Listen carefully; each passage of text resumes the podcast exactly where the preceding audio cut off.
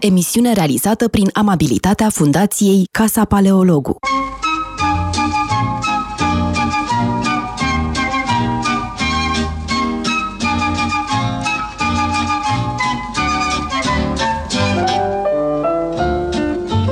Bună ziua, bine v-am regăsit la emisiunea noastră de marți după masă, la Metope.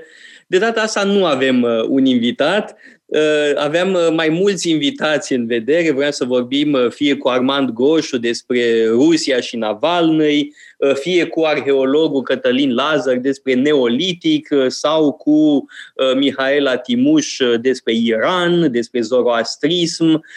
Dar ca un făcut, toți erau ocupați astăzi, taman la ora asta, până și Avramescu, care altminteri e mereu disponibil, are un curs. Așa că vom vorbi numai noi doi, dar e foarte bine, pentru că eu cred că este foarte necesar să avem o discuție pendelete despre puterea cuvintelor, despre cuvinte folosite aiurea în necunoștință de cauză ca insulte și vedem că marea explozie de libertate pe care o aduce social media aduce și enorm de multă confuzie. E multă confuzie deja în media tradițională, jurnaliști care compară pe Grigore de Nisa cu Hitler, care compară botezul cu practicile eugeniste ale regimului nazist. Deci deja presa tradițională e complet delirantă, dar acest delir din presa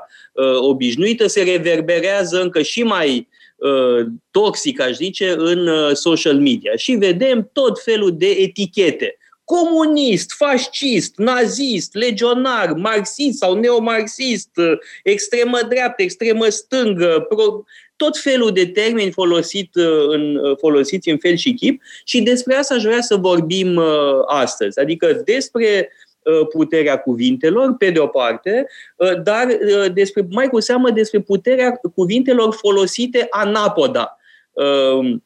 Pentru că, sigur, cuvintele potrivite au forța lor, dar cuvintele nepotrivite au și ele o forță numai puțin considerabilă.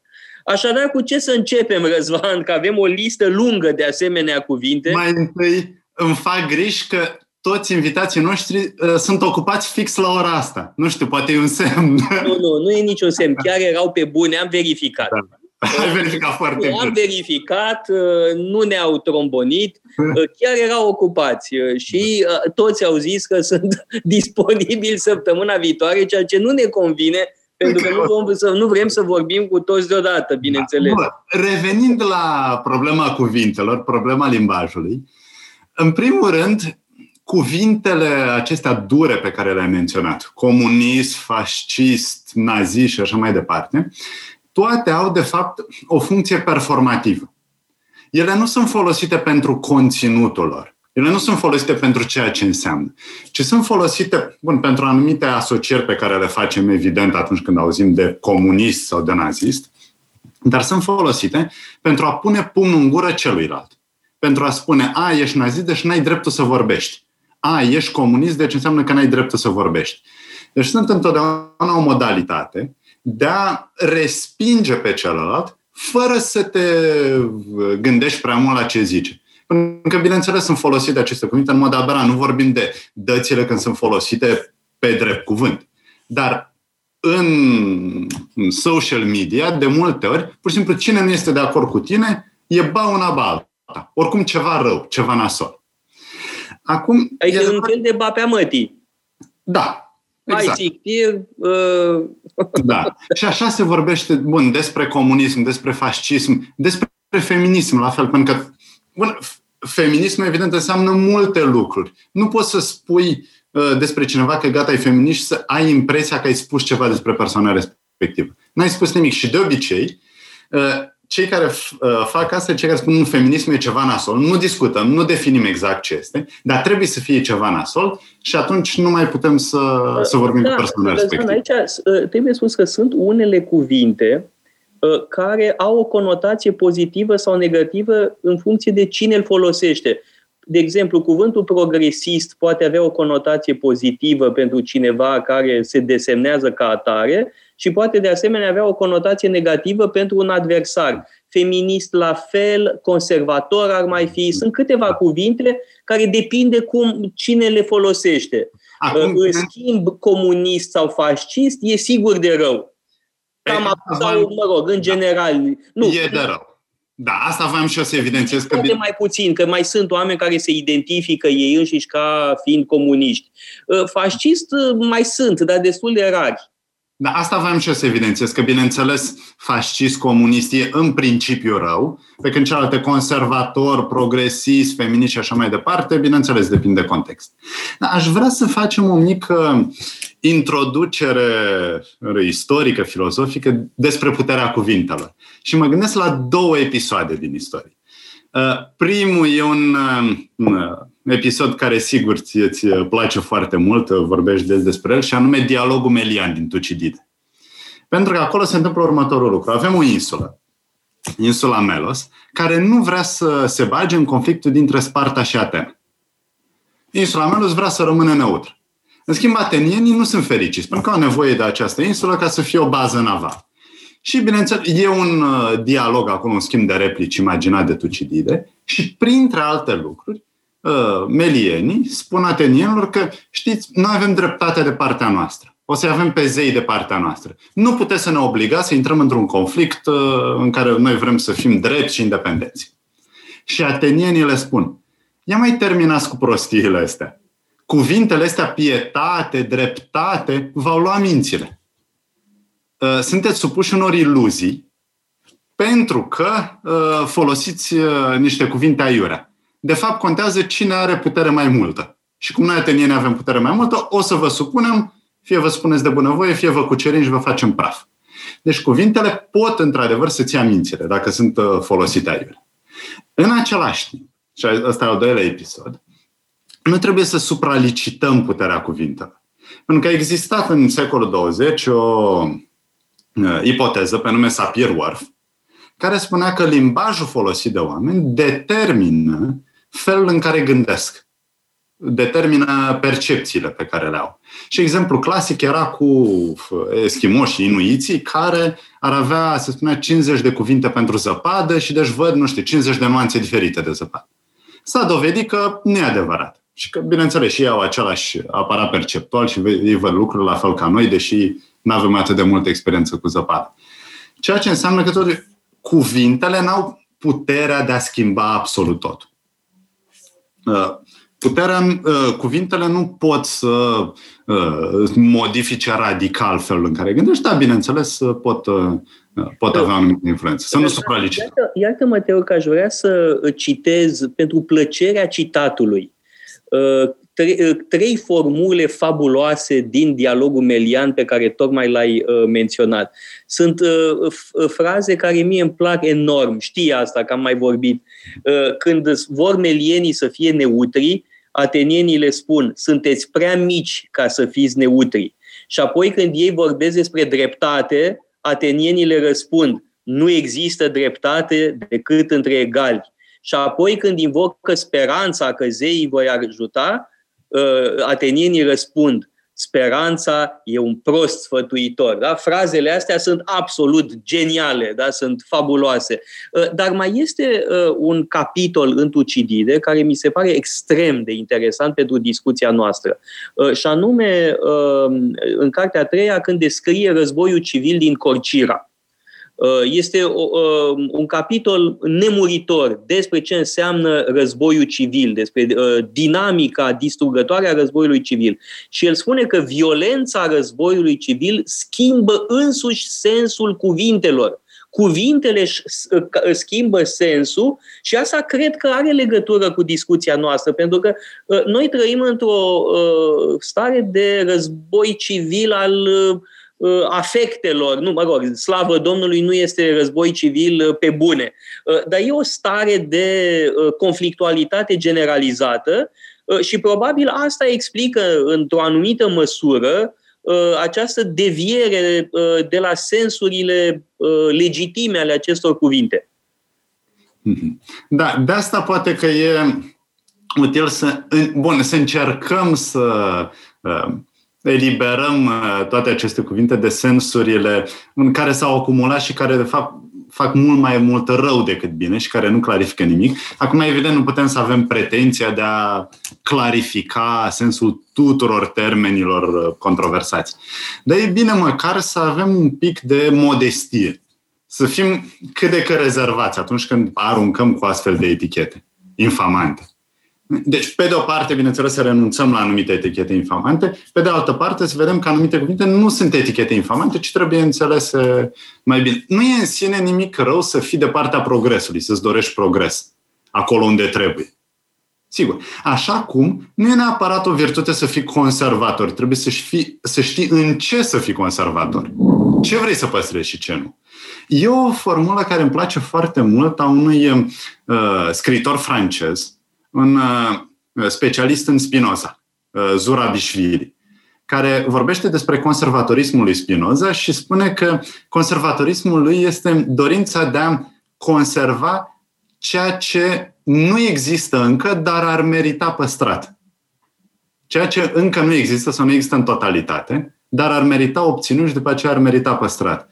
Deci conservatorismul nu este doar o doctrină care se uită în trecut și cu siguranță nu e o doctrină politică îngustă, ci este mai mult o abordare, să spunem, răbdare sau lipsă de grabă în a prelua toate modele. Asta e deja un cu totul alt sens al cuvântului conservator. Uite, îți propun să alternăm tabere diferite.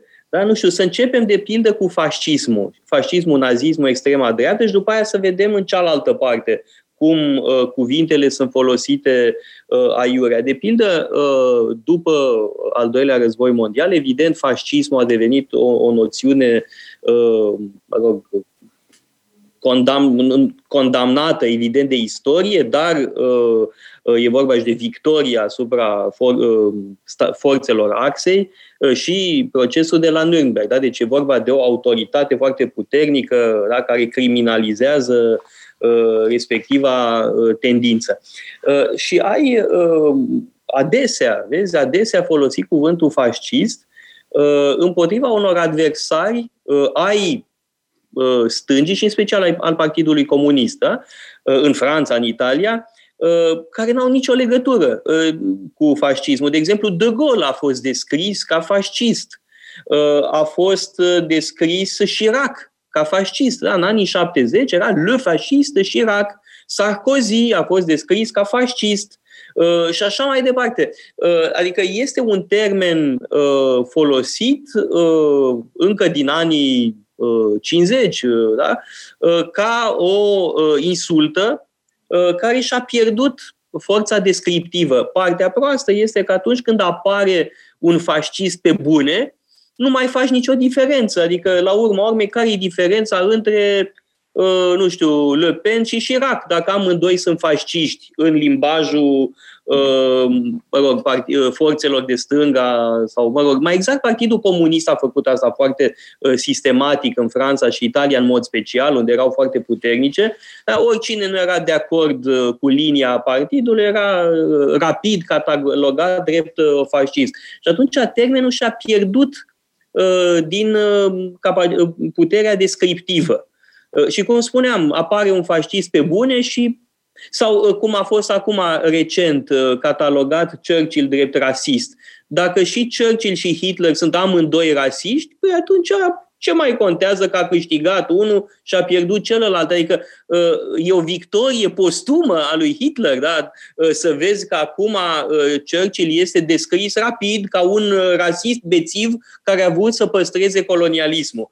Am citit asta recent pe Facebook, când spunea cineva, Churchill n-a fost decât un bețiv rasist care a vrut să păstreze colonialismul. Da? Adică fiecare cuvânt de aici este de analizat ca o mare tâmpenie. În primul rând, ce înseamnă rasism, în ce sens era Churchill rasist și în ce sens era Hitler rasist, totuși e o mare mică diferență. Și apoi colonialismul. Vreau să vorbim puțin mai încolo și despre colonialism, că și pe această temă există foarte multe confuzii. Da. În ce privește acuzația asta de fascism, venită, bineînțeles, nu din partea întregii stângi, ci există o parte din stânga, o parte radicală care abuzează de un astfel de termen. Impresia mea este că, de fapt, orice aduce a ordine și disciplină este imediat catalogat ca fascist. Sau orice nu vrea să revoluționeze, să schimbe imediat societatea, este catalogat drept fascist. Asta este asocierea care cred că e foarte păcătoasă. Pentru că, bineînțeles, cei care criticau fascismul înainte de al doilea război mondial și imediat după, bineînțeles vedeau că fascismul și nazismul au dat naștere unor societăți totalitare, unde disciplina era evident abuzivă, era invada, nu mai exista spațiu privat. Dar asta nu înseamnă că orice umbră de organizare trebuie imediat catalogată drept fascistă. Sau orice urmă de stabilitate. Nu putem să avem revoluția permanentă, nu putem să avem ca lucrurile să fie mereu în mișcare. Avem nevoie de o anumită stabilitate.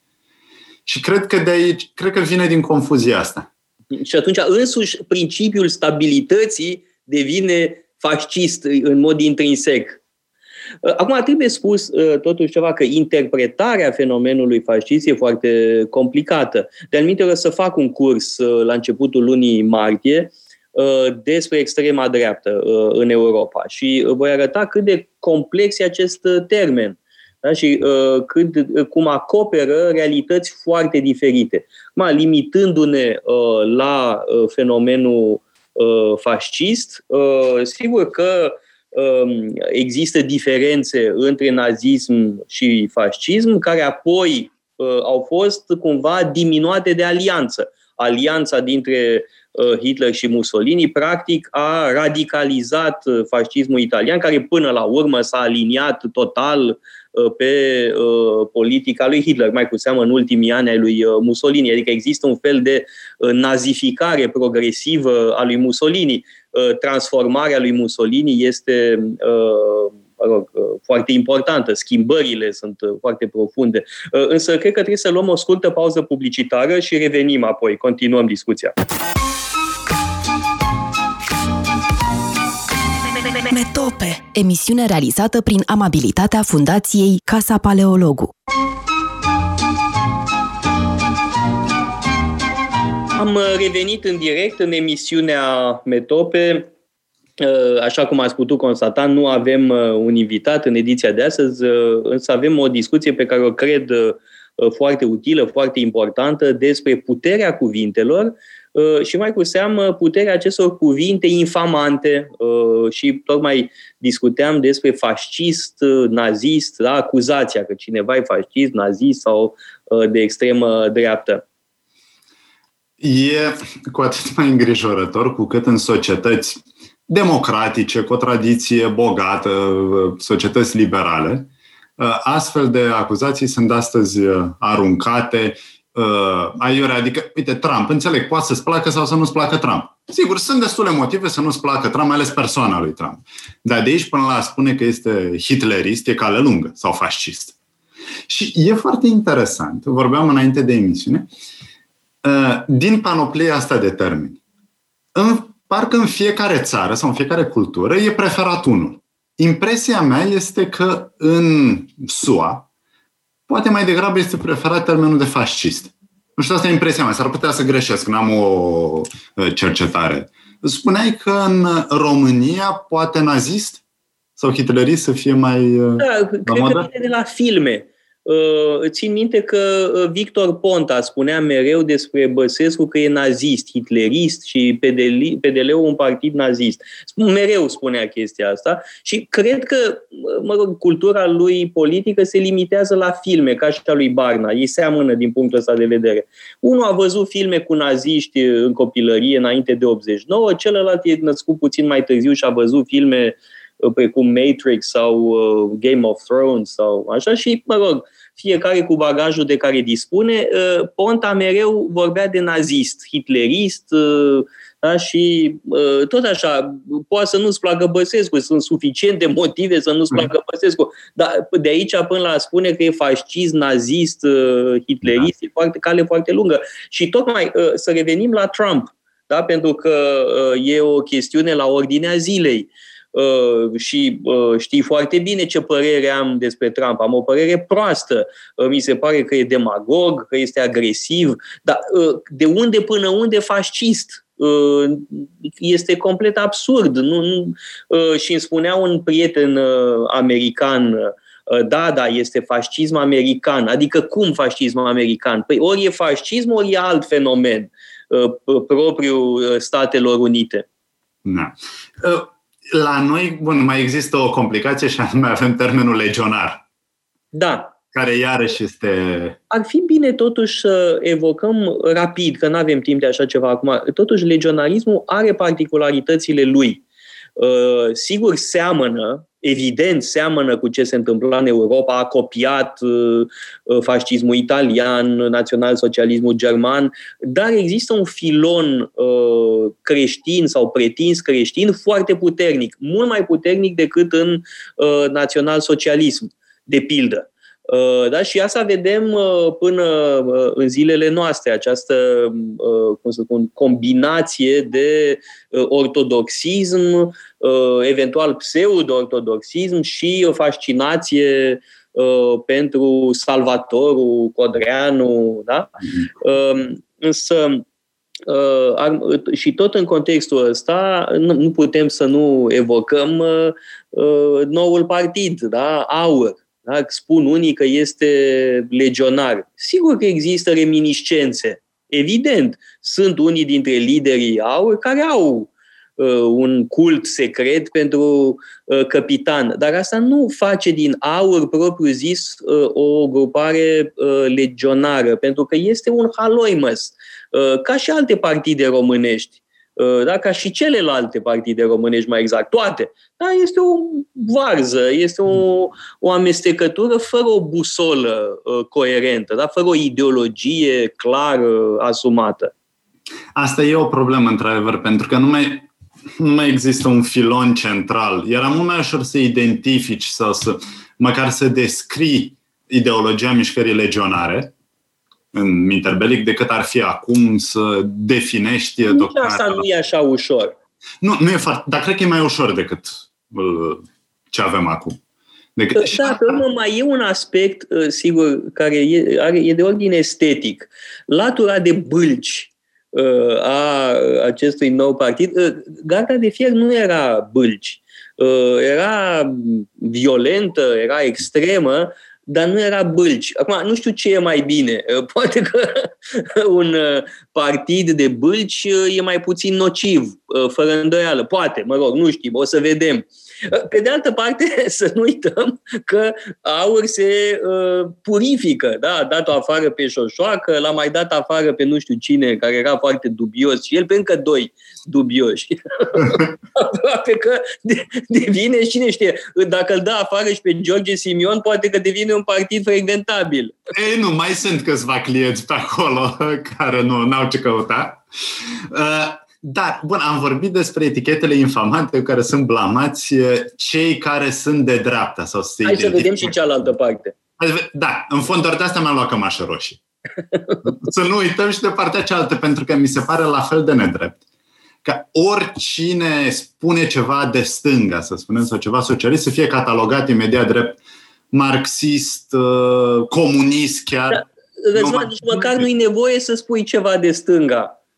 Mi s-a întâmplat, este extraordinar, mi s-a întâmplat de mai multe ori să fiu făcut de câte un apucat de ăsta pseudoconservator, comunist, marxist, neomarxist, stalinist.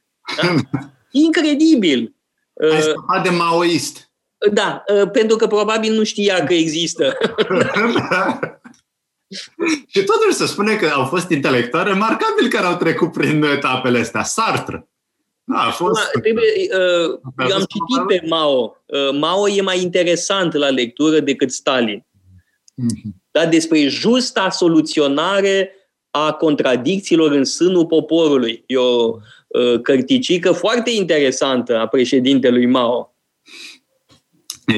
Da, și aici trebuie să vedem toate nuanțele, pentru că uite, Cătălin Avramescu mi-a dat un exemplu foarte bun aici. Dacă un socialist din Suedia de astăzi ar vorbi cu un socialist de acum 100 de ani, nu s-ar înțelege, ar vorbi limbi diferite. Pentru că, iarăși, socialismul este un fenomen în mișcare și un fenomen care are foarte multe forme. Una este să vorbești despre, spunem, ceva ce este la stânga, în SUA, și cu totul altceva este în Europa, bun, nu mai vorbim de China și alte grozăvii. Și chiar dacă ești, hai să spunem, Partidul Democrat, unii spun că este la stânga, ok, dar și aici sunt diferențe foarte mari. Joe Biden nu e vreun marxist, nu este vreun comunist, sunt exagerări și exagerări indigeste. Joe Biden este un catolic practicant, ce să fie marxist sau neomarxist. Nici poveste de așa ceva. Și nu poți să blamezi imediat o măsură care este, hai să zicem, socială, ca fiind venirea comunismului. Sau să crezi că... Bun, cultura din America. Știm cu toții transformările care au loc acolo. Știm convulsiile, știm controversele. Dar asta nu înseamnă că se prăbușește cultura americană dintr-o dată. Nu, evident că nu. Și nici măcar nu înseamnă că e în declin. Înseamnă doar că este într-o mișcare vitală cât se poate de... Da, aș vrea să lega de acuzația formulată uneori de comunism. Da? Nu ești de acord cu cineva, gata, e trântit eticheta comunist. A mai apărut încă o etichetă, aceea de neomarxist. Și ce e la un neomarxist? Bă, eu știu că există așa ceva, adică curentul neomarxist există, dar cei care folosesc termenul îl folosesc complet anapoda. Adică să spui că USR-ul e neomarxist, mi se pare culmea aberației. De unde până unde să aibă USR-ul o ideologie? E ca toate celelalte partide. N-are nicio ideologie. Care este ideologia respectivului partid? Cum să fie neomarxist? Ca să fii neomarxist trebuie să păstrezi ceva din marxism. Ce anume? Doctrina luptei de clasă, filozofia istoriei, teoria alienării. Adică sunt câteva câteva teme esențiale în marxism, fără de care n-ai cum să fii neomarxist. Da. Materialismul. Da, materialismul. Da. Deși mi se pare că la Gramsci avem o depășire a dihotomiei idealism-materialism. Vorbim și de Gramsci imediat, că și asta e o altă temă invocată foarte des. Da, marxismul și, hai să zicem, neomarxismul este un fenomen foarte interesant pentru că, bineînțeles, în istoriografie avem nevoie de anumite etichete, termeni, care nu sunt întotdeauna foarte preciși, dar ne ajută să desemnăm oarecum o realitate. Ar fi greu să găsim alt termen. Dar marxismul s-a schimbat radical. Sunt multe curente marxiste. S-a combinat cu, hai să zicem, gândirea psihanalitică. Și acolo sunt... transformări foarte interesante. Sau marxismul a căpătat o tentă violentă pe care eu nu cred că o avea la Marx. Sigur apare violența. Da, totuși Karl Marx justifică violența Comunei din Paris și mai justifică violența revoluționară. Iar dictatura proletariatului apare la Karl Marx, adică nu e el ușă de biserică. Apare foarte clar și în manifestul Partidului Comunist, care este atât de citit, dar să nu uităm că la Marx transformările fundamentale sunt economice. Restul sunt secundare. Deci da, chiar dacă există violență, nu acolo sunt schimbările fundamentale. Și societatea comunistă nu va fi creată prin violență. Adică, bun, sigur, Marx a spus multe prostii și a greșit în multe privințe. Dar violența, eu cred că are un rol mult mai important în marxismul actual, din anii 60. Și la Lenin, în primul rând. Lenin este cel care face din noțiunea de dictatura proletariatului cheia de bolt a întregului sistem. Noțiunea de dictatura proletariatului apare la Karl Marx, adică să nu îl scutim de toate, așa, să n-are. Însă Lenin e cel care face din dictatura proletariatului noțiunea cea mai importantă, da? Centrul întregii ideologii. Da. Bun, într-adevăr, eu nu vreau să-l scuz pe Marx, sigur, a spus multe bazaconii.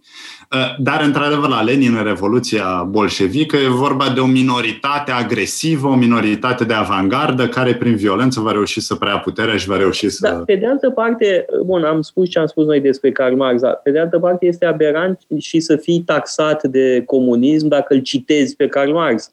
Pentru că Karl Marx o fi spus multe tâmpenii, dar a spus și multe lucruri inteligente. Adică nu e monolitic. Da. Și mai e un fenomen asociat de mult marxismului sau neomarxismului, și anume corectitudinea politică. Iarăși, mie mi se pare un concept imposibil de definit. Tocmai pentru că a apărut ca noțiune polemică. Atunci când vrei să critici pe cineva, să jignești pe cineva, spui că este politically correct.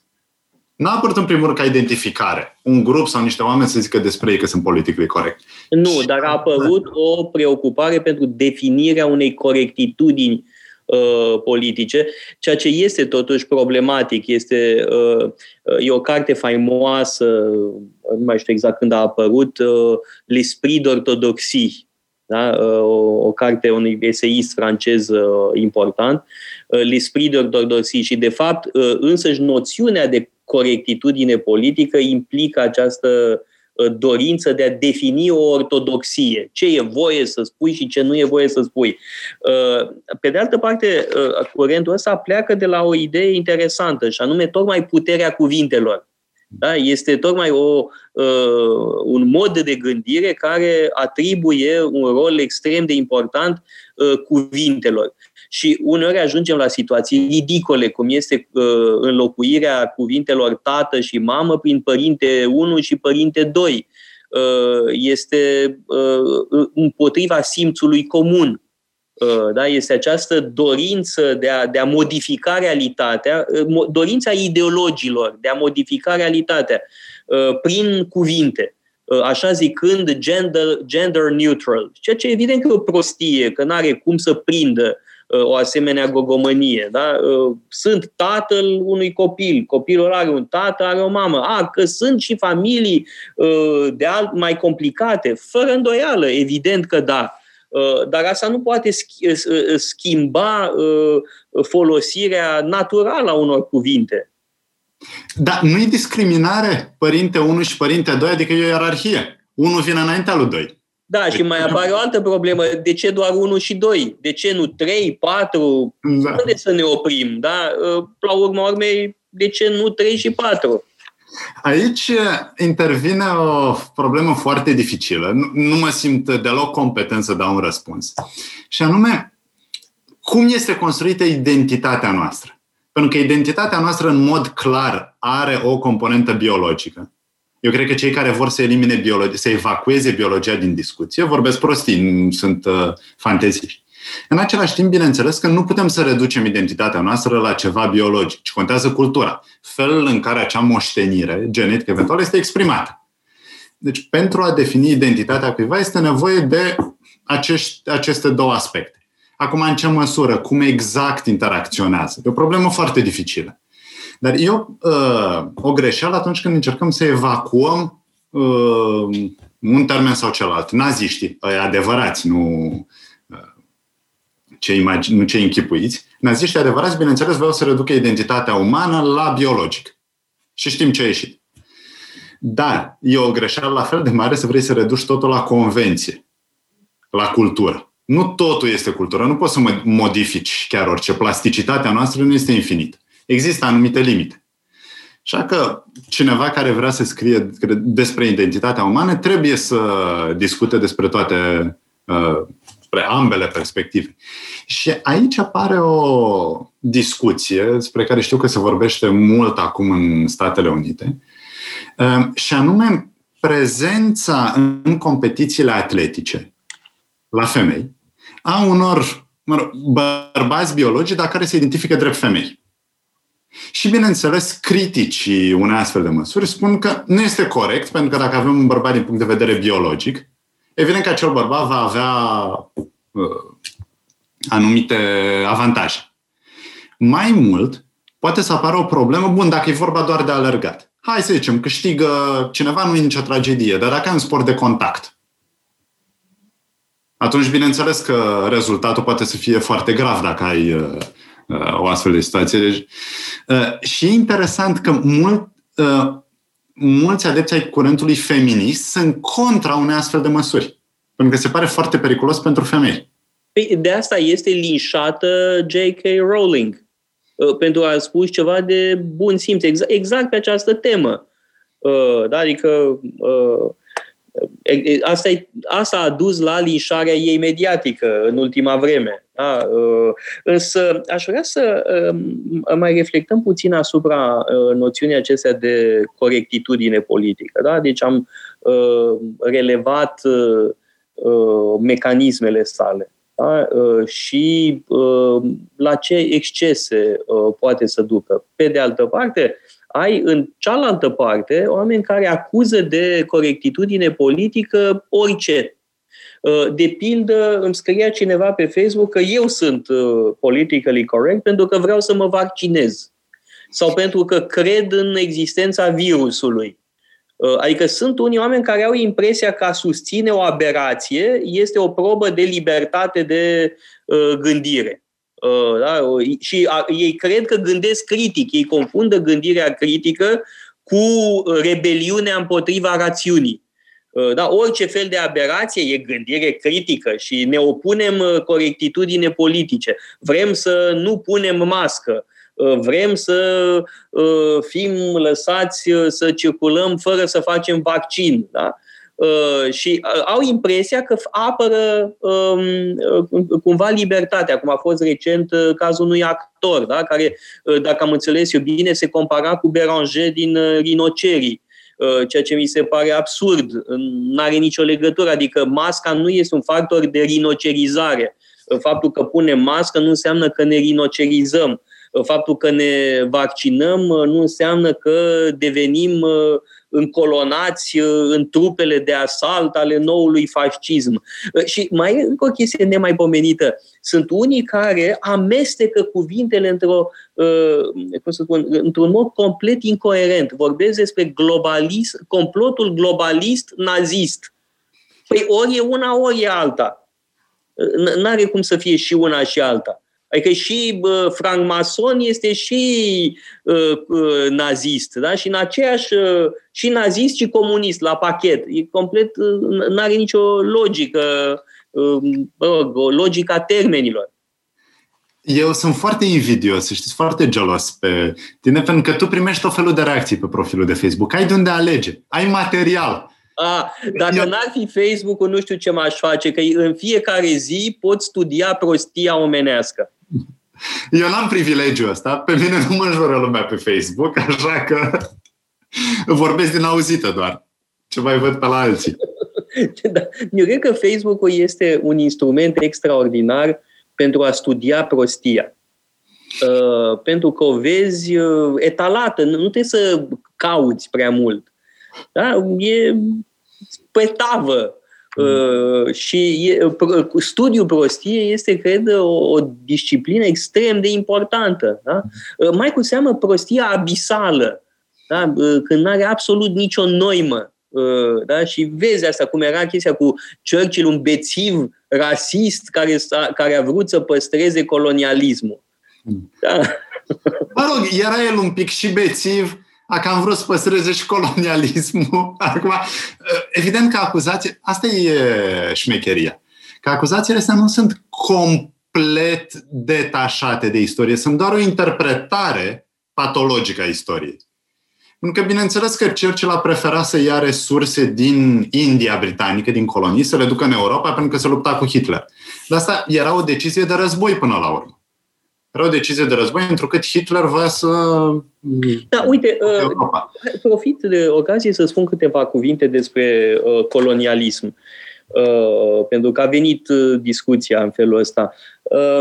Trebuie făcute distinții între etapele colonialismului și practicile diferite de la o țară la alta. Să luăm cazul colonialismului francez. Ai coloniile din secolul XVII, da, cu codul, le cod noir, care, întreagăt fie spus, este mai uman decât practicile din coloniile, nu știu, olandeze sau, dacă există o anumită preocupare pentru viitoarea eliberare a sclavului, da? În codul lui Colbert. În fine, oricum e un document despre care n-are rost să mai vorbim prea mult, însă e o deosebire foarte mare față de ideea colonială de la sfârșitul secolului XIX. Marele imperiu colonial francez este construit la sfârșitul secolului XIX și merge mână în mână cu ideologia drepturilor omului, cu ideologia universalistă a răspândirii științei și progresului în lume. Adică există un proiect progresist în colonialismul republican de la sfârșitul secolului XIX. Franța a construit spitale, a construit străzi, a construit școli în tot felul de țări. Că acest efort civilizator, să-i spunem, va avea și o latură antipatică, da, de superioritate sau de prejudecăți. Evident că da, dar sunt două realități complet diferite între secolul XVII-XVIII și sfârșitul secolului XIX. Sau, în aceeași epocă, nu poți compara practica colonială franceză în Africa de Nord sau în Indochina cu ce făceau belgienii în Congo. Nu are absolut nicio legătură. Sau ce făceau nemții în coloniile lor din Africa. Da? Deci, noțiunea asta de colonialism adună realități foarte diferite. Sigur că există un denominator comun, da, dar diferențele sunt foarte mari. Da? Și să vorbești generalizator despre colonialism e complet absurd, cu atât mai mult cu cât alte civilizații au avut și ele imperiile lor.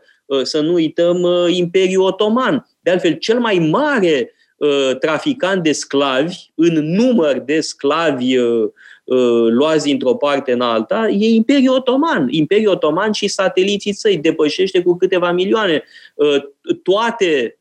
tot traficul făcut de toate țările occidentale. La un loc, Portugalia, Spania, Franța, Marea Britanie, Olanda, toate la un loc au traficat mai puțini sclavi negri decât Imperiul Otoman și sateliții săi.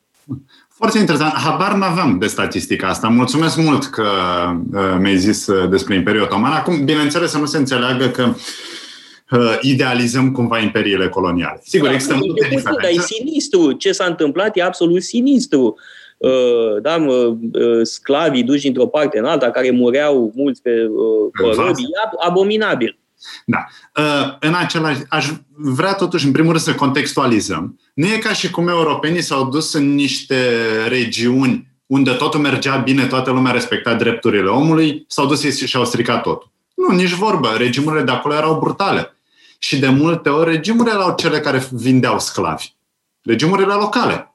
Da, și vindeau sclavi. Se poate replica și, mă rog, discutăm asta, că puterile occidentale creau o nevoie, da? Adică aveau această nevoie și atunci apărea, dar în același timp există celălalt mare filon de trafic de sclavi al Imperiului Otoman și să nu uităm că turcii și, mă rog, turcii și puterile afiliate, e vorba de Alger, Maroc, da?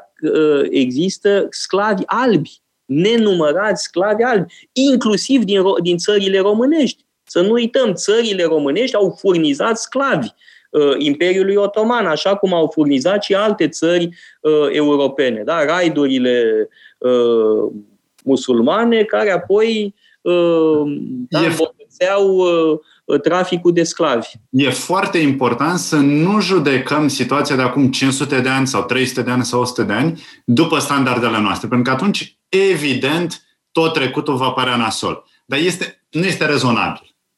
Este complet lipsit de rațiune să crezi că poți să faci astfel de anacronism. Tot vorbim despre sclavie.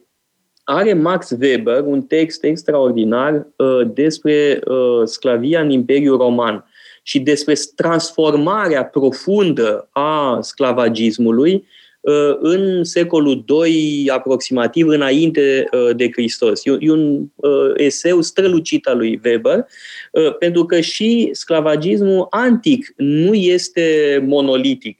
Există o diferență între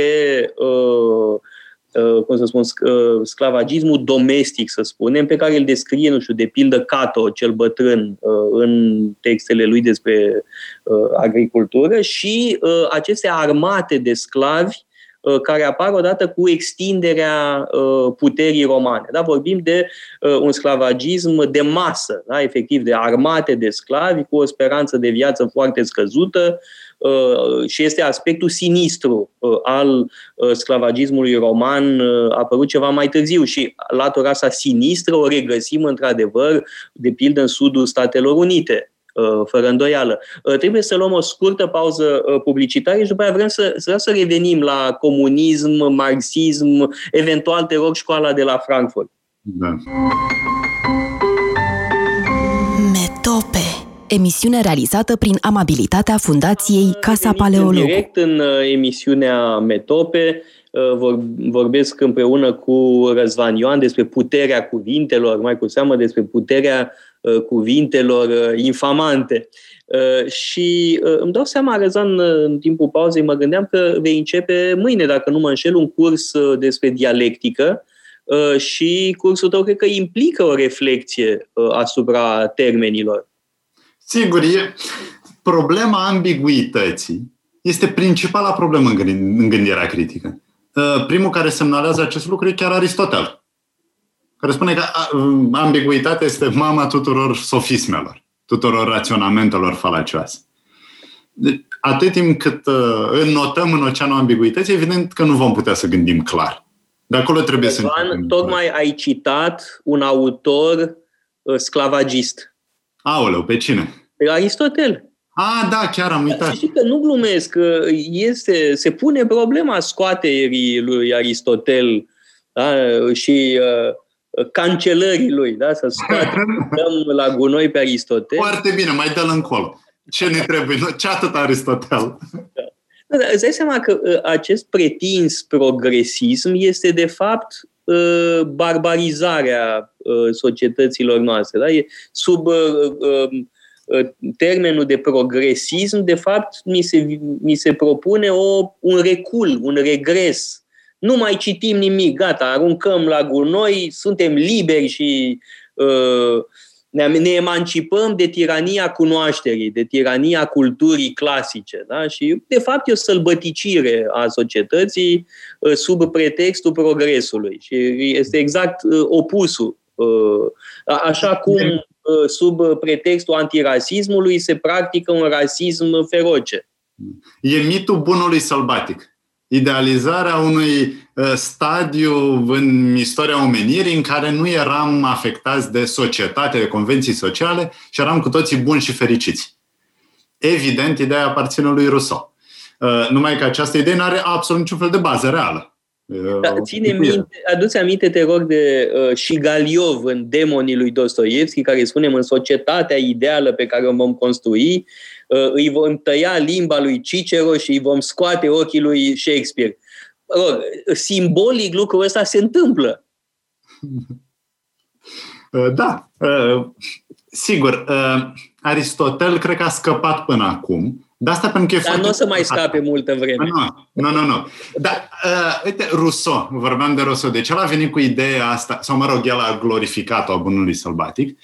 Tot cred că de la el ni se trage și forma cea mai agresivă de populism, și anume credința într-o voință a poporului.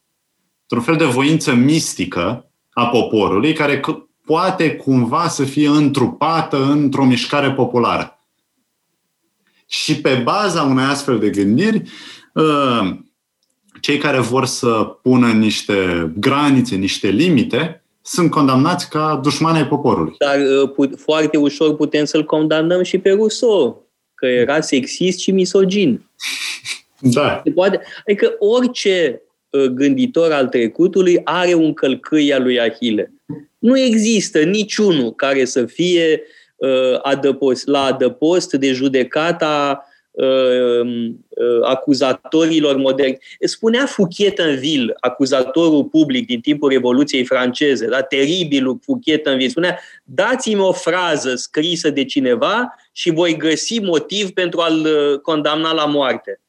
Așa este cu întreaga istorie a omenirii, întreaga istorie intelectuală. Nu există autor căruia să nu-i poți găsi un motiv pentru a-l elimina din curiculă. Și Karl Marx era, de fapt, un misogin odios. Da? Fără a mai vorbi că avea și o latură puțin rasistă, da? Prin ostilitatea lui sistematică față de slavi.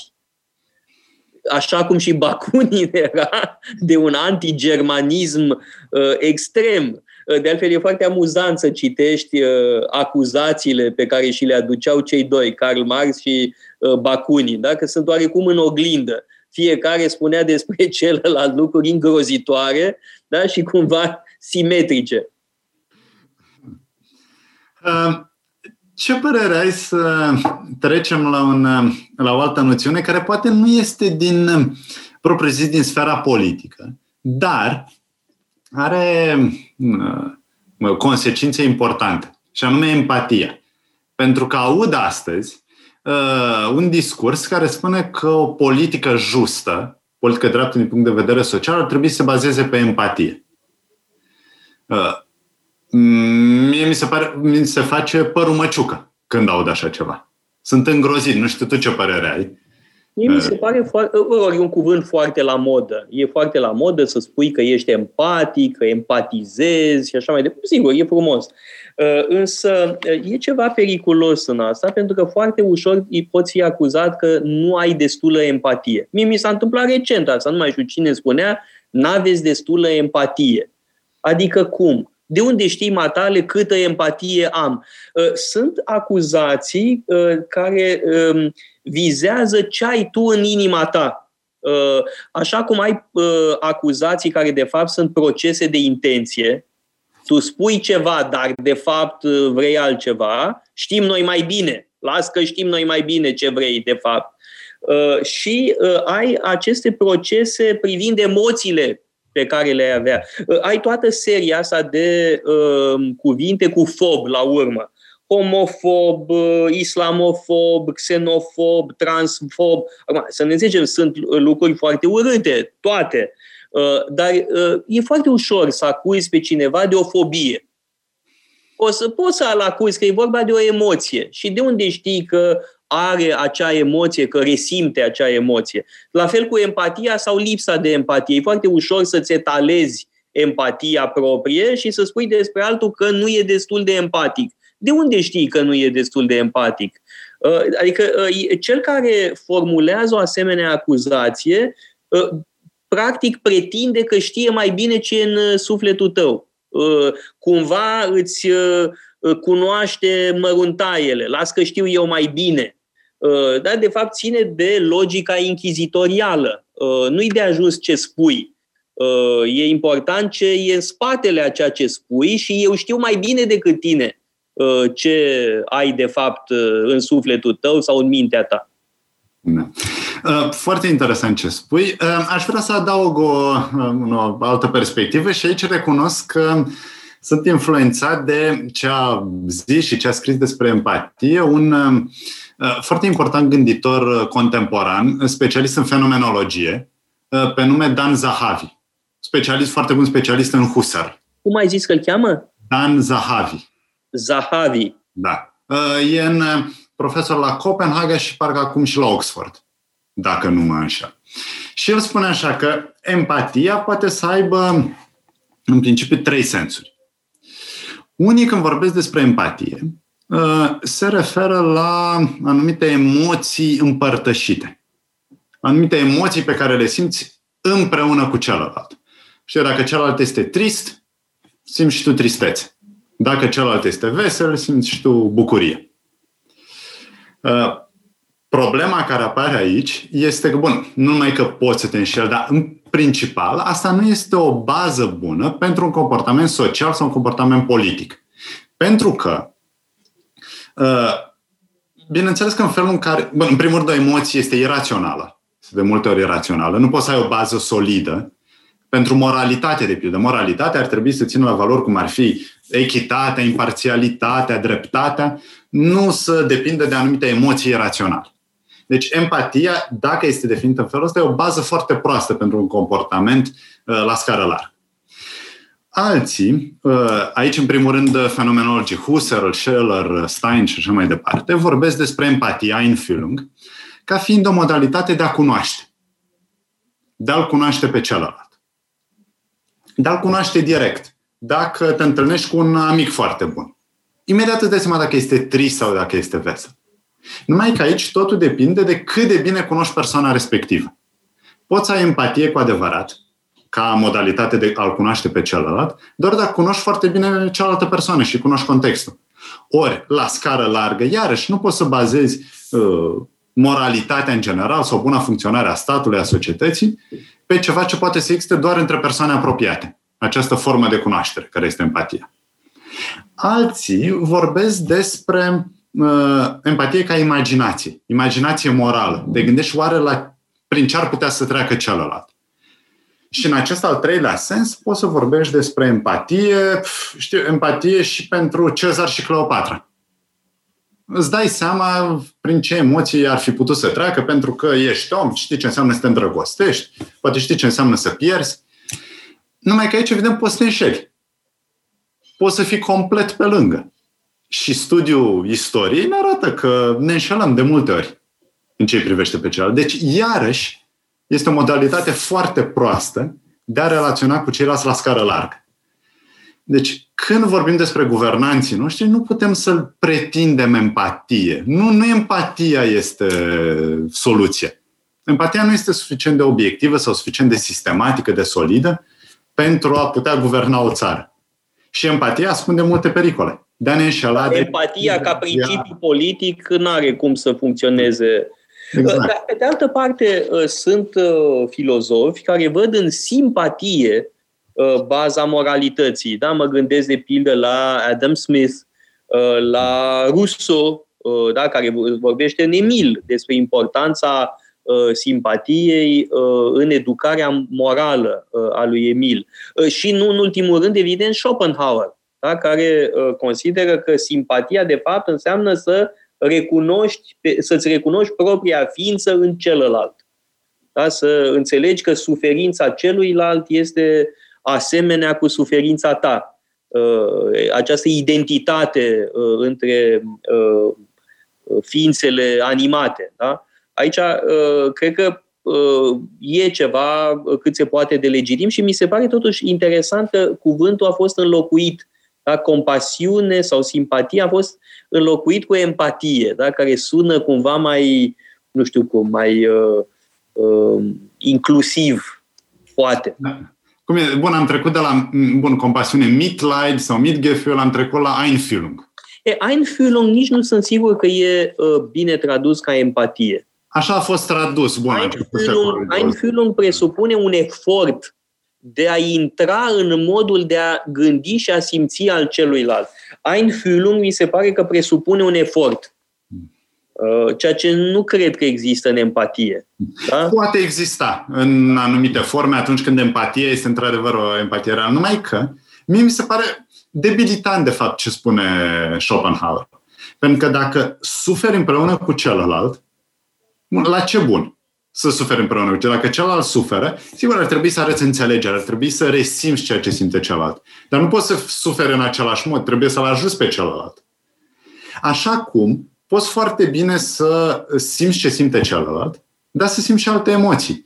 Dacă un coleg de la serviciu obține un job mai bun, o poziție mai bună în cadrul companiei, știi că celălalt se bucură, poți să resimți acea bucurie, dar poate că simți și invidie.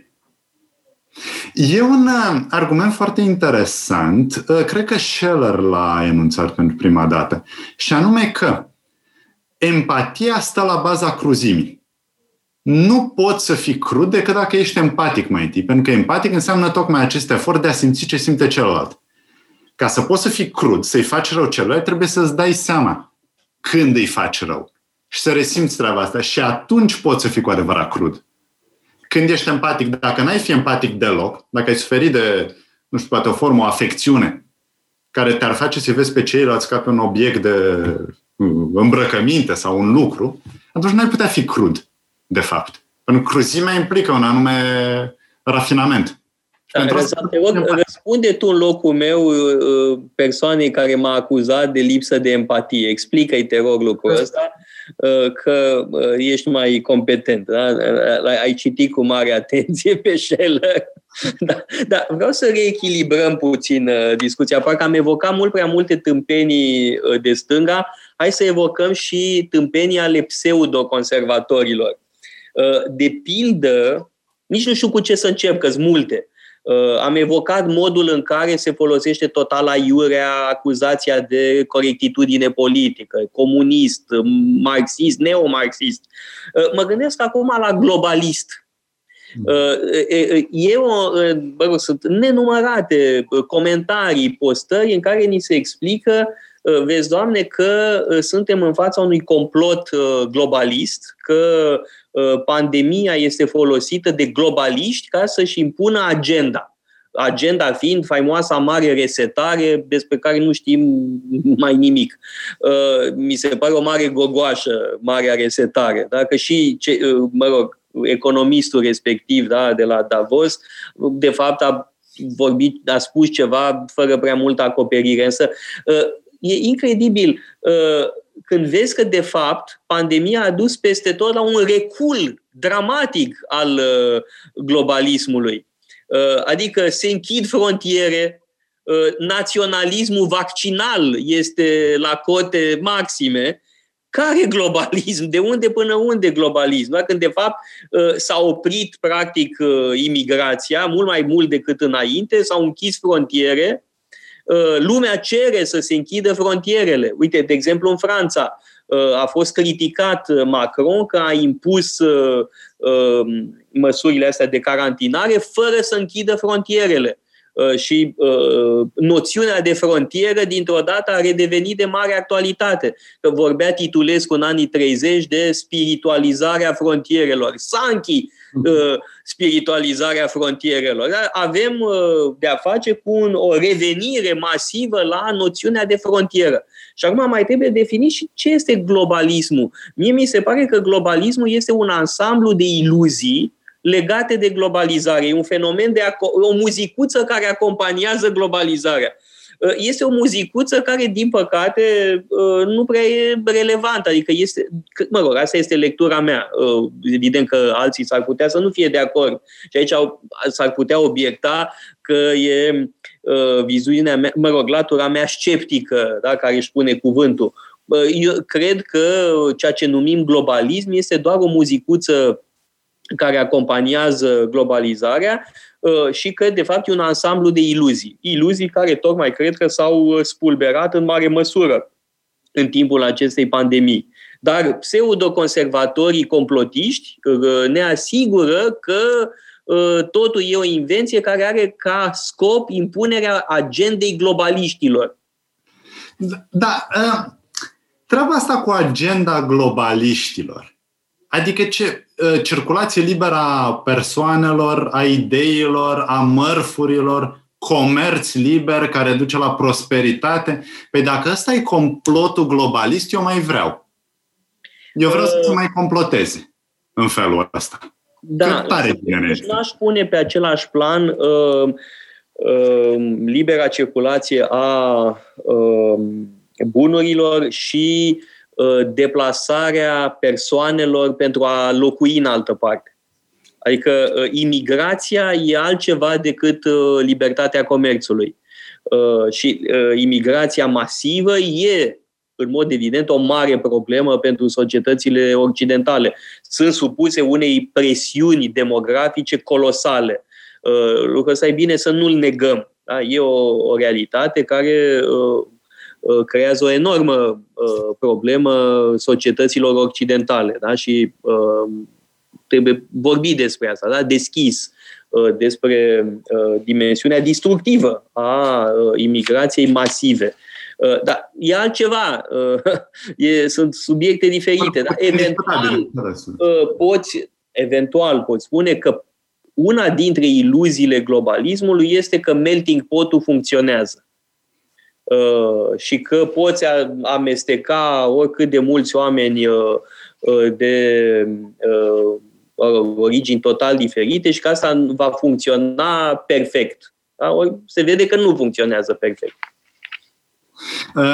Numai că nu suntem nici măcar aproape. Chiar și imigrația asta, despre care unii spun că a scăpat de sub control, imigrația care poate are și efecte negative, totuși nu este la un nivel care să submineze Europa Occidentală.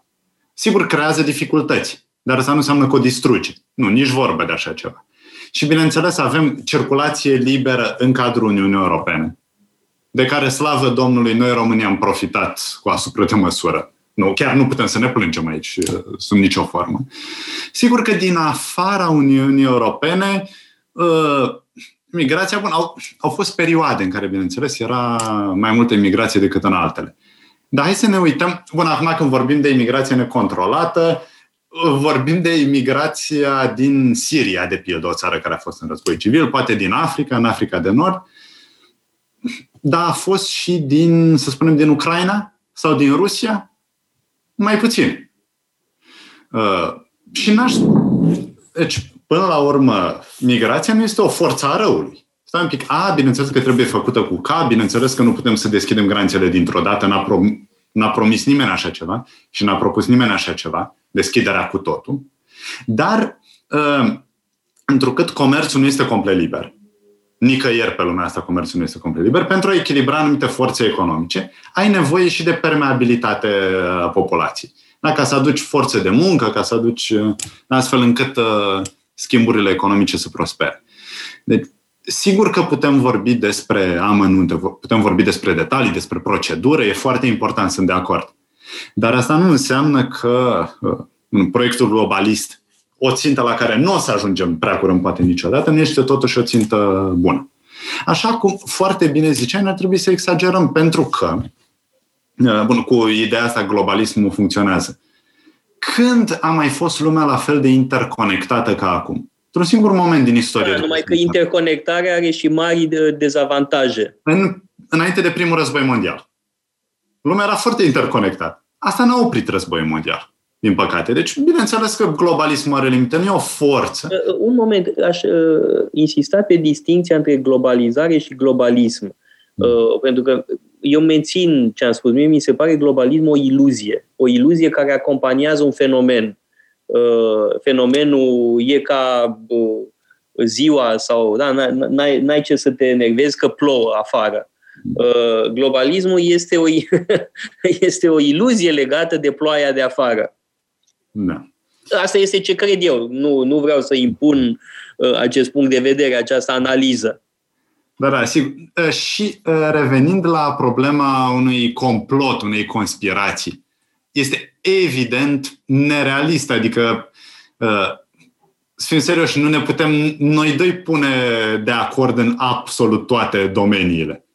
Dar emite un grup de cei mai importanți oameni din lume, din SUA, din China, din Germania, din Rusia, care într-un fel să controleze lucrurile. E absurd, n-ar putea niciodată un astfel de complot, o astfel de conspirație să dureze. Dar este nevoia unor oameni de a căuta sens, de a găsi explicații acolo unde nu sunt. Un dedesubt care explică tot, da? Dedesubtologia. Da, și acum, de care unii s-au prins. Evident că există conspirații pe lumea asta. Evident că există. Numai că nu există o conspirație unică. Da, există multe conspirații care se anulează reciproc sau care intră în competiție una cu cealaltă.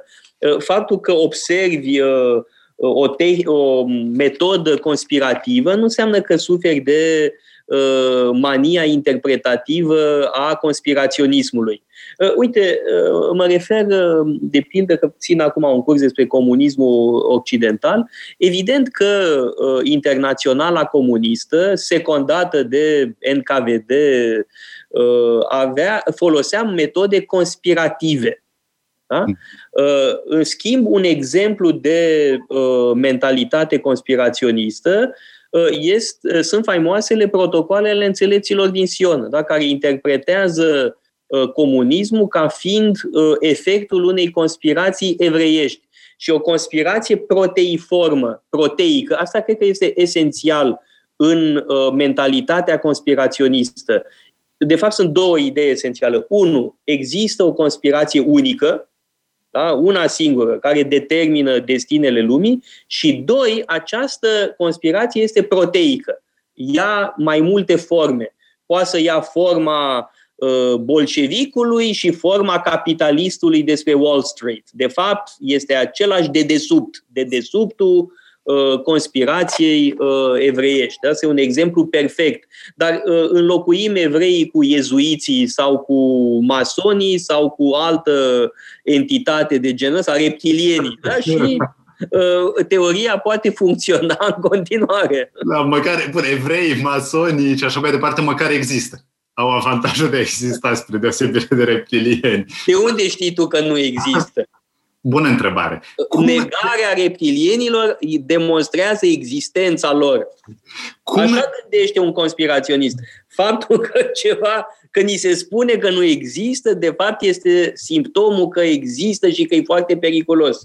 Sigur, pentru că nu poți să demonstrezi o propoziție negativă. De fapt, despre asta e problema. Că oricine poate să vină cu o ipoteză halucinantă și să spună este de datoria ta să demonstrezi că ipoteza mea nu e adevărată. Da. Nu, greșit, mai întâi trebuie tu să demonstrezi că ipoteza ta e plauzibilă și după aia zice celălalt ceva. Țin minte pe cineva, nu spun cine, că e o persoană faimoasă care îmi spunea în urmă cu mulți ani că luna este de fapt locuită pe partea cealaltă, aia care nu se vede. De ce suntem mințiți? De ce nu ni se arată adevărul? Da, și mai sunt formulele astea impersonale, le ador. Ni se ascunde adevărul. Suntem manipulați. De cine? Cine exact? Da? Asta, formulele impersonale sunt nemaipomenite, delicioase. Da? Și ni se ascunde adevărul că luna este locuită. Asta este o formă de mentalitate dedesubtologică, după aia și pe cei care spun că nu e adevărat, americanii n-au ajuns pe lună, totul a fost filmat într-un studio. Acum, bun, asta este o teorie inocentă până la urmă, nu face mult rău. Dar sunt alte, 11 septembrie, că au făcut de americani. Asta are consecințe pentru felul în care vezi, pentru felul în care înțelegi mișcările teroriste. Acum mă gândeam... Da, eu am impresia că... În timp ce vorbeai de... Să știi că avem de a face cu o conspirație cât se poate de reală, cu conspirația publicitară. Așa că trebuie să luăm o pauză de publicitate și reluăm discuția după pauză. Metope. Emisiune realizată prin amabilitatea Fundației Casa Paleologu. Am revenit în direct și, Răzvan, iartă-mă, te-am cenzurat înainte de pauză. Voiai să spui ceva? Nu cred că era important. Era despre reacțiile pe care o să le stârnească emisiunea asta, mai mult pe pagina ta. Pe mine nu mă bag în seamă. În schimb, tu o să ai un nou val. Estimez. Cred că mă aștept să vedem, să ilustreze ce spuneam, da? Că aceleași afirmații stârnesc reacții diametral opuse. Asta mi-a plăcut foarte mult când am scris în urmă cu câteva zile ceva, legat de tragedia de la Suceava cu botezul respectiv și aceeași postare mi-a atras atacuri diametral opuse. Unii spuneau că sunt un dușman al ortodoxiei, alții spuneau că că n-am empatie sau mai duce aberație de genul ăsta. De fapt, eu nu făcusem decât să adun lucruri de la alții. Erau efectiv de la lume adunate și la lume iarăși date. Vorba lui Anton Pan. Nu inventasem nimic în respectiva postare. Era doar o oglindă, numai că oamenii nu prea suportă să se vadă în oglindă, îi apucă furia. Pe bună dreptate, probabil. Aș vrea să mai evocăm un alt baubau, și anume baubau școlii de la Frankfurt. Da? Că ni se spune că școala de la Frankfurt a pus la cale ceea ce a ajuns să se numească în spațiu public românesc sexomarxism. Pentru că, într-adevăr, avem în cadrul școlii de la Frankfurt mai mulți gânditori care se inspiră din gândirea lui Karl Marx și din gândirea lui Freud. E adevărat. Cei mai importanți dintre ei au această dublă afiliere, să zicem, sau acest dublu interes intelectual. Mă gândesc de pildă la Erich Fromm. Dar Erich Fromm, el însuși ar putea fi foarte ușor, cum spuneam, acuzat de vreo fobie de asta discalifiantă. Dar e foarte ușor să-l cancelezi și pe Erich Fromm, să spui că este homofob sau transfob sau mai știu eu ce. Da? E ușor să găsești ceva, o chichiță de care să te legi. Da? Nimeni nu poate scăpa de la judecata sau de la acuzările pe care acești Fouquier-Tinville le aduc oricui. Da? Școala de la Frankfurt, ni se spune că neomarxismul este produsul școlii de la Frankfurt și că acum suntem terorizați de discipolii școlii de la Frankfurt. Și eu n-am impresia că mă terorizează vreun discipol de-a lui Erich Fromm. Și trebuie spus că școala de la Frankfurt este numită așa pentru că, într-adevăr, a fost un institut la Frankfurt, la Universitatea din Frankfurt, dar e vorba de personalități intelectuale foarte diferite. Adorno, Horkheimer, Walter Benjamin, Erich Fromm, Herbert Marcuse. Sunt foarte diferiți între ei. Herbert Marcuse și Erich Fromm au polemizat foarte dur în anii 50-60. Da, și Herbert Marcuse, într-adevăr, are un discurs foarte radical. Nu mi se pare că ar fi cazul lui Erich Fromm.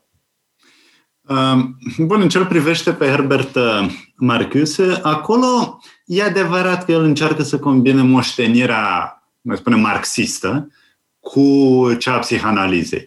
Dar el cred că pleacă de la următoarea problemă și anume Freud este un gânditor, cum îți place ție să zici, conservator.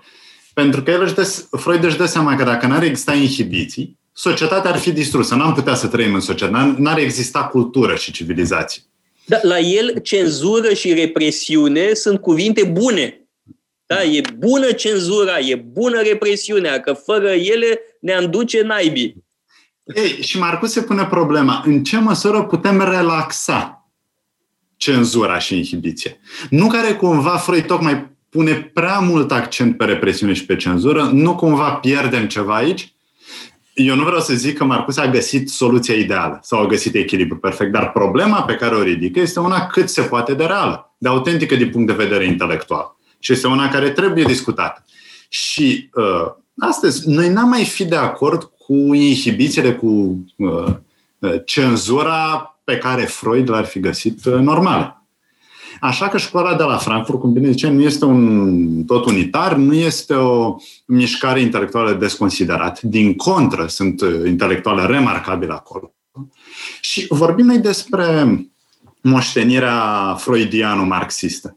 Dar pentru ei un reper, la cel puțin la fel de important, este Kant. Pentru că de acolo pleacă toată discuția, de la demersul critic. Ce înseamnă să faci o critică a rațiunii și o critică a societății în care te afli? Și bun, asta mai cu seamă, cred eu, la Adorno și la Horkheimer. Ah, da. Bun, Horkheimer era directorul institutului, hai să spunem șeful mișcării, mă rog, în măsura în care se poate vorbi de așa ceva. Și pentru ei, bun, filozofia critică pe care o făceau ei trebuia să fie inspirată de Kant. Și trebuia să existe loc mai întâi pentru o descriere a stării în care ne aflăm și după aceea găsirea unor mijloace pentru emancipare, pentru eliberare. Și aici, bun, de Kant am zis deja că este important, Hegel este la fel de important și dacă și gânditorii ăștia doi sunt niște stângiști, atunci eu nu mai știu ce înseamnă termenul. Da, pe de altă parte, în anii 60 se poate vedea o folosire perversă a freudismului. Freud spune, copilul este un pervers polimorf. Numai că el trebuie educat prin represiune, prin cenzură, prin supra-eu, da, prin valorile societății. Ori, în gândirea 68-istă, avem o folosire complet deviantă de la ce spunea Freud. Și, de pildă, există în anii 70 siderantul apel la pentru dezincriminarea pedofiliei. Este siderant că oameni precum Jean-Paul Sartre sau Simone de Beauvoir au semnat o asemenea mizerie. Fără a mai vorbi de alte figuri intelectuale, nu știu, Guillaume Canguem, care a creat faimosul front homosexual de acțiune revoluționară, Foucault, da, o serie întreagă de intelectuali care au semnat această monstruozitate în ideea că dacă copilul este un pervers polimorf, hai să-i satisfacem această perversiune polimorfă. Deci hai să îl inițiem în tainele sexualității. Freud nu spune sub nicio formă așa ceva și vreau să semnalez că acum tocmai are loc în Franța un scandal enorm care a decapitat Institutul de Studii Politice. Da? Olivier Duhamel, un profesor faimos și respectat, președintele Fundației Naționale pentru Științe Politice, a fost acuzat de fiica lui vitregă de abuz sexual, că ar fi abuzat sexual de fratele ei, care, culmea, este fiul lui Bernard Kouchner, care și el a semnat respectivul manifest pentru dezincriminarea pedofiliei. Da? Deci eu cred că asistăm la explozia acestui tip de gândire 68-istă. Eu cred că gândirea 68-istă a pierdut foarte mult teren, este contestată și chiar inspiră scârbă unei largi părți a societății occidentale, pentru că ce s-a întâmplat acum cu Olivier Duhamel și toată tărășenia asta, către așa ceva ne duce. Da? Ne uităm în urmă la acel text din anii 70 și nu ne vine să credem că internații importanți au semnat asemenea text. Să fim atenți, să facem foarte clar distinția între așa ceva și în școala de la Frankfurt, unde au fost mai multe generații de intelectuali germani și unde, bineînțeles, nu avem la Erich Fromm, nu avem așa ceva. Sunt oameni care, un om care înțelege foarte bine despre ce vorbește. Așa cum tot din școala, sau legat de școala de la Frankfurt, îl avem și pe Habermas, care aplică o critică la programul școlii de la Frankfurt. Bineînțeles, este influențat de ea, dar tocmai vrea să domolească impulsurile, să nu spunem totalitare, dar impulsurile generalizante ale școlii de la Frankfurt despre cum trebuie criticată ideologia. Pentru că, bineînțeles, dacă critici o ideologie în numele unor altor valori, și la pachet, atunci nu faci altceva decât să creezi o nouă ideologie. Ori tocmai asta este secretul, tocmai asta e obiectivul. Să scapi de ideologie, să gândești contra ideologiilor care au o esență totalitară. Pentru că o ideologie, bineînțeles, vrea să subsumeze realitatea unui set de idei. Așa că demersul critic al școlii de la Frankfurt este ceva din care putem învăța. Și nu este un bau-bau. Și nu este autorul răului supremațist. Tu știi că eu am o mare simpatie, de pildă, pentru Erich Fromm. Am și ținut cursuri despre Erich Fromm. Sigur că el se înșală în anumite privințe și are anumită naivitate care apare mai cu seamă în cărțile sale politice sau care au o dimensiune politică. Nu mă refer la Frica de libertate sau Fuga de libertate. E o carte magistrală, da? O analiză foarte inteligentă a fenomenului fascist. Însă în The Sane Society, Societatea Sănătoasă, e o parte critică foarte pertinentă, dar e și o latură utopică, naivă, după mine. Da? Deci e o latură naivă în gândirea lui Erich Fromm, dar nu văd în Erich Fromm un fel de pervers care vrea să distrugă civilizația. Da? Chiar nu văd o legătură între barbariile actuale astea woke, da, mentalitatea woke și ce spunea un tip ca Fromm sau Adorno, da, care sunt totuși destul de inofensivi la urma urmei. Da. Dar știu că tot la cursul ăsta vorbești și despre Gramsci, un intelectual de stânga. Unul cu acte în regulă. Eu recunosc că, să știi, am luat notă maximă la un eseu, la un curs din facultate despre Gramsci. Ah, bravo! Dar nu mai țin minte nimic. Am scris eseul, a fost foarte bun, dar am uitat complet. Da, eu cred că Gramsci e un tip genial, însă genialitatea lui se manifestă mai cu seamă în închisoare. Pentru că până când a fost arestat în 1926, era un fidel soldat, un general al Partidului Comunist. Era secretarul general al Partidului Comunist care aplica linia de la Moscova, cu anumite rezerve, fără îndoială. El înțelesese încă din 26 că ceva, 25-26 că ceva nu e în regulă. Dar faptul că a fost închis de către Mussolini l-a pus într-o situație cu totul dramatică. Sigur, în comparație cu închisorile comuniste, închisoarea în care a stat Gramsci era parfum, pentru că avea cărți, avea caiete în care să scrie, avea celulă individuală, deci, bun. Însă suferința lui a fost foarte intensă, fără îndoială, și caietele din închisoare sunt extrem de interesante. Eu nu mă consider câtuși de puțin un specialist. Însă sunt unele noțiuni foarte interesante. Acum, sigur că s-au revendicat de la Gramsci tot felul de neomarxiști, tocmai, da? Nu știu, cum e de pildă Chantal Mouffe, da? Care se gargarisește cu Gramsci și e foarte la modă Gramsci, da? E la modă de mult, da? Gramsci e la modă încă din anii 50, pentru că a murit ca un martir, da? Ca un erou, a murit tânăr, deci n-a apucat să facă cine știe ce nefăcută.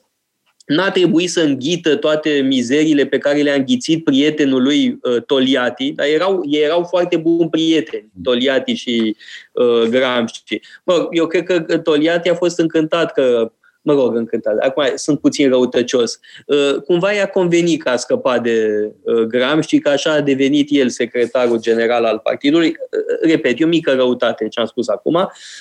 La urma urmei, da, cred că a fost, trist că și-a pierdut prietenul. Dar Gramsci este o figură de la care s-au tot revendicat, da, generații de gânditori de extremă stângă, însă e un caiet al lui, mai puțin invocat, în care vorbește despre americanism. Și vorbește cu o anumită fascinație de America marcată de capitalismul fordian. Da?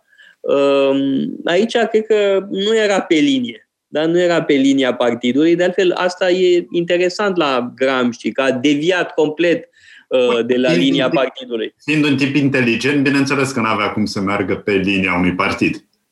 Nu. În general, inteligenți care s-au ținut de linia partidului în mod aberant. Althusser a fost pe linia partidului. Ei, da. Bun, nu știu dacă i-aș compara, dar acum mi-am dat seama că am vorbit despre partea asta de stânga, dar am uitat de un mare bau-bau pe care unii de la stânga îl arată atunci când se confruntă cu forțe opuse, și anume Evul Mediu, Inchiziția, medieval. E o insultă. Acum eu înțeleg, bineînțeles că ne place să avem apă caldă la robinet. Unii dintre noi câteodată, că stăm în București.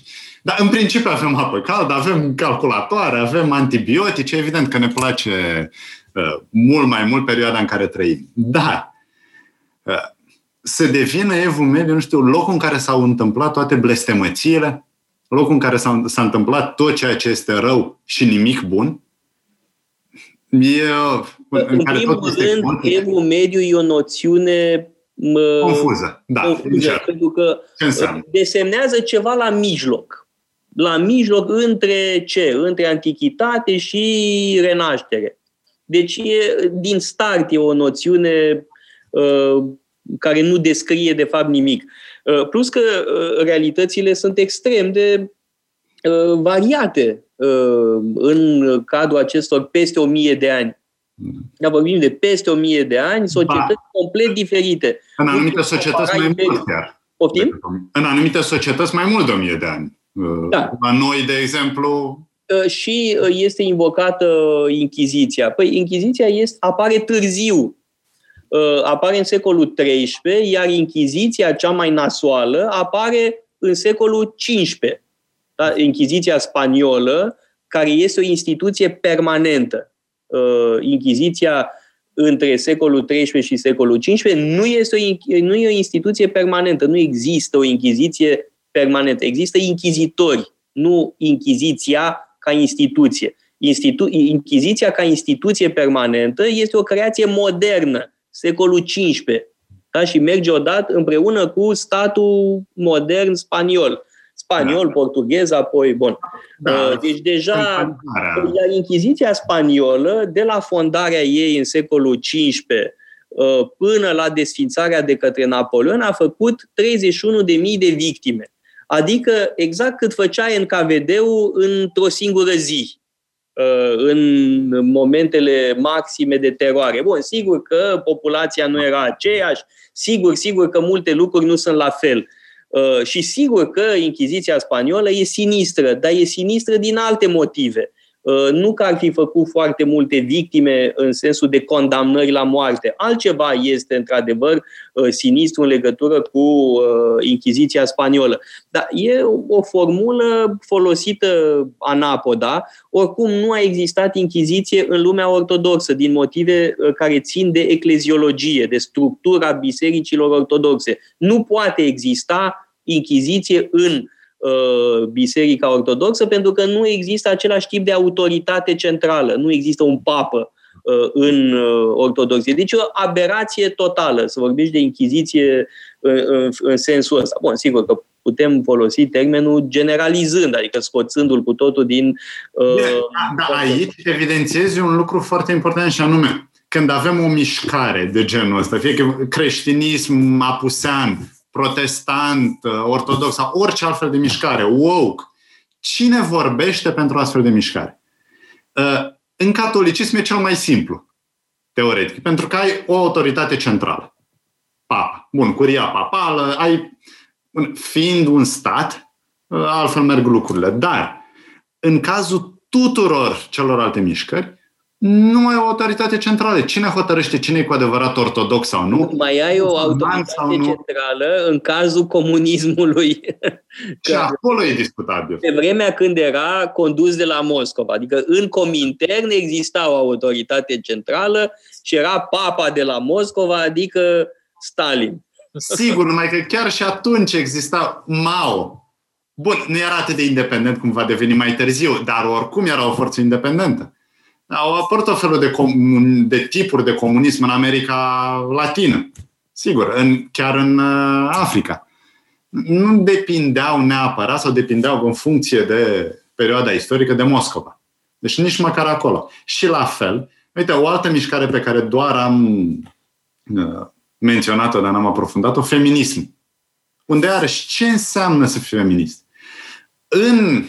Avem nevoie aici de un specialist în așa ceva. Bineînțeles, pentru istoria feministă. Deci o invităm pe doamna Miroiu la o emisiune. Da, să ne explice. Acum, uite, în spațiul de limba engleză se vorbește în general de 3 valuri. Prima perioadă, cea în care femeile vor drepturi politice. Sigur, egalitate, vor și ele să voteze. Sigur. Nu văd nicio problemă aici. Deci nu înțeleg de ce ar feminismul ceva nasol. Din contră, e foarte bun. După aceea avem un al doilea val în care femeile vor același drepturi în ce privește educația, locul de muncă și așa mai departe. Iarăși, cât se poate de legitim, e o problemă în țările în care nu avem așa ceva. De fapt, dezbaterile aprinse au apărut, cred, în ultimul timp, cu așa numitul al treilea val, când intră în discuție alte elemente, cum ar fi etnicitatea, naționalitatea, pătura socială. Și toate acestea se amestecă cu feminismul și există multe formule diferite. Și nu trebuie să ne imaginăm că există un front comun feminist. Nu, din contră, sunt multe curente, la fel cum există în orice altă parte. Așa că etichetarea asta, ești feminist sau nu sunt feminist, mi se pare mult prea grăbită.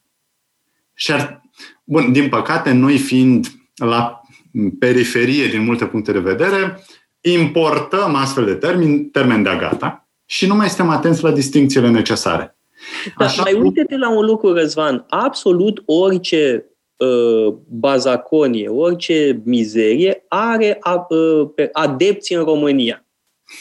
E extraordinar că sunt distruse statui ale lui Churchill, De Gaulle, Josephine Bonaparte și sunt la noi oameni care aplaudă, sunt foarte bine. Mi-a scris cineva pe Facebook, nu spun cine, că o persoană cunoscută și, mă rog, mai degrabă pozitivă. Îmi spunea că răsturnarea statuii lui Josephine de Beauharnais e la fel ca înlăturarea statuii lui Lenin.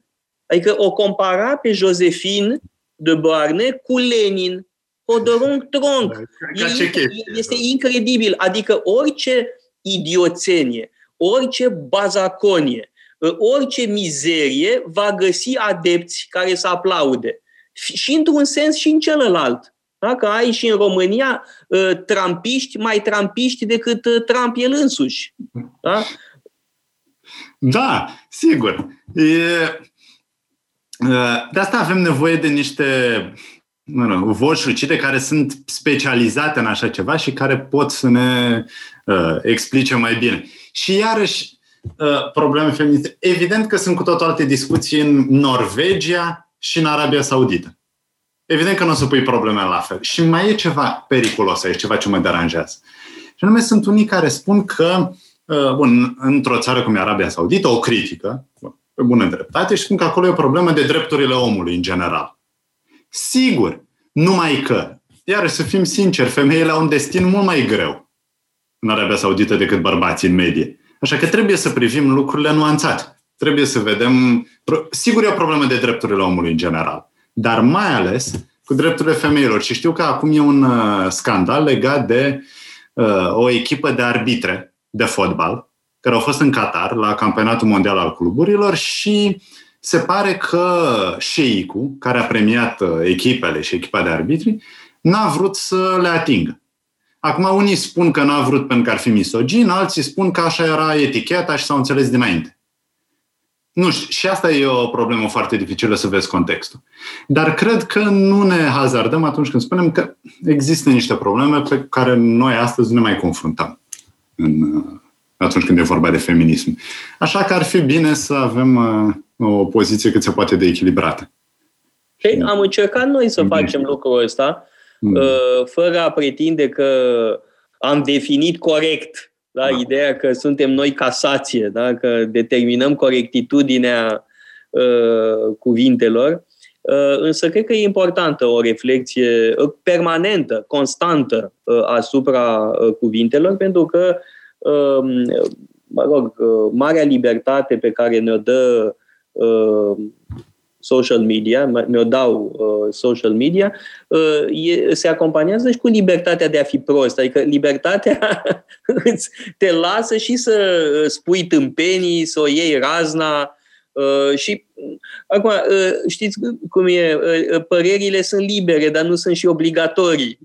Nu e obligatoriu să spunem tâmpenii pentru că avem un instrument care ne permite acest lucru, cum e de pildă Facebook-ul, dar care cumva egalizează. Toată lumea e pe același plan, toată lumea trage pe toată lumea de șireturi, nu mai există specialistul și profanul, toată lumea se pricepe. Da? Și tot timpul primez lecții, că pe lângă insulte mai primez lecții. Îmi explică câte cineva cum e cu filozofia sau îmi explică în domeniile mele de competență, îmi dau lecții, tot felul de ignoranți care se simt cumva empowered. Exact. Da? Tipul că nu sunt profesor de la Harvard care s-au hotărât să îți scrie pe profilul de Facebook. Da. Bine, îți mulțumesc tare mult pentru discuția asta. Eu îți mulțumesc. Eu cred că din când în când e bine să n-avem invitat, că vorbim foarte liber și uite, cred că de data asta am discutat ceva cu adevărat important. Dar nu e o discuție care se încheie cu niște concluzii. Reflecția asupra cuvintelor trebuie să continue. Este un efort permanent de a înțelege ce spunem și de a ne folosi în mod inteligent de acest dar extraordinar al vorbirii. Adică avem posibilitatea de a ne exprima gândurile, nu trebuie să folosim prost această formidabilă șansă. Bun, vă dau tuturor atunci întâlnire săptămâna viitoare când vom avea un invitat, nu știm încă sigur cine, dar cu siguranță nu vom fi numai noi doi ca știi, bătrânii din Muppets, da? Care stau și contează. Bine, zi bună până atunci, toate cele bune și ne revedem marțea viitoare, tot așa, la ora 2, la Metope. Metope, emisiune realizată prin amabilitatea Fundației Casa Paleologu.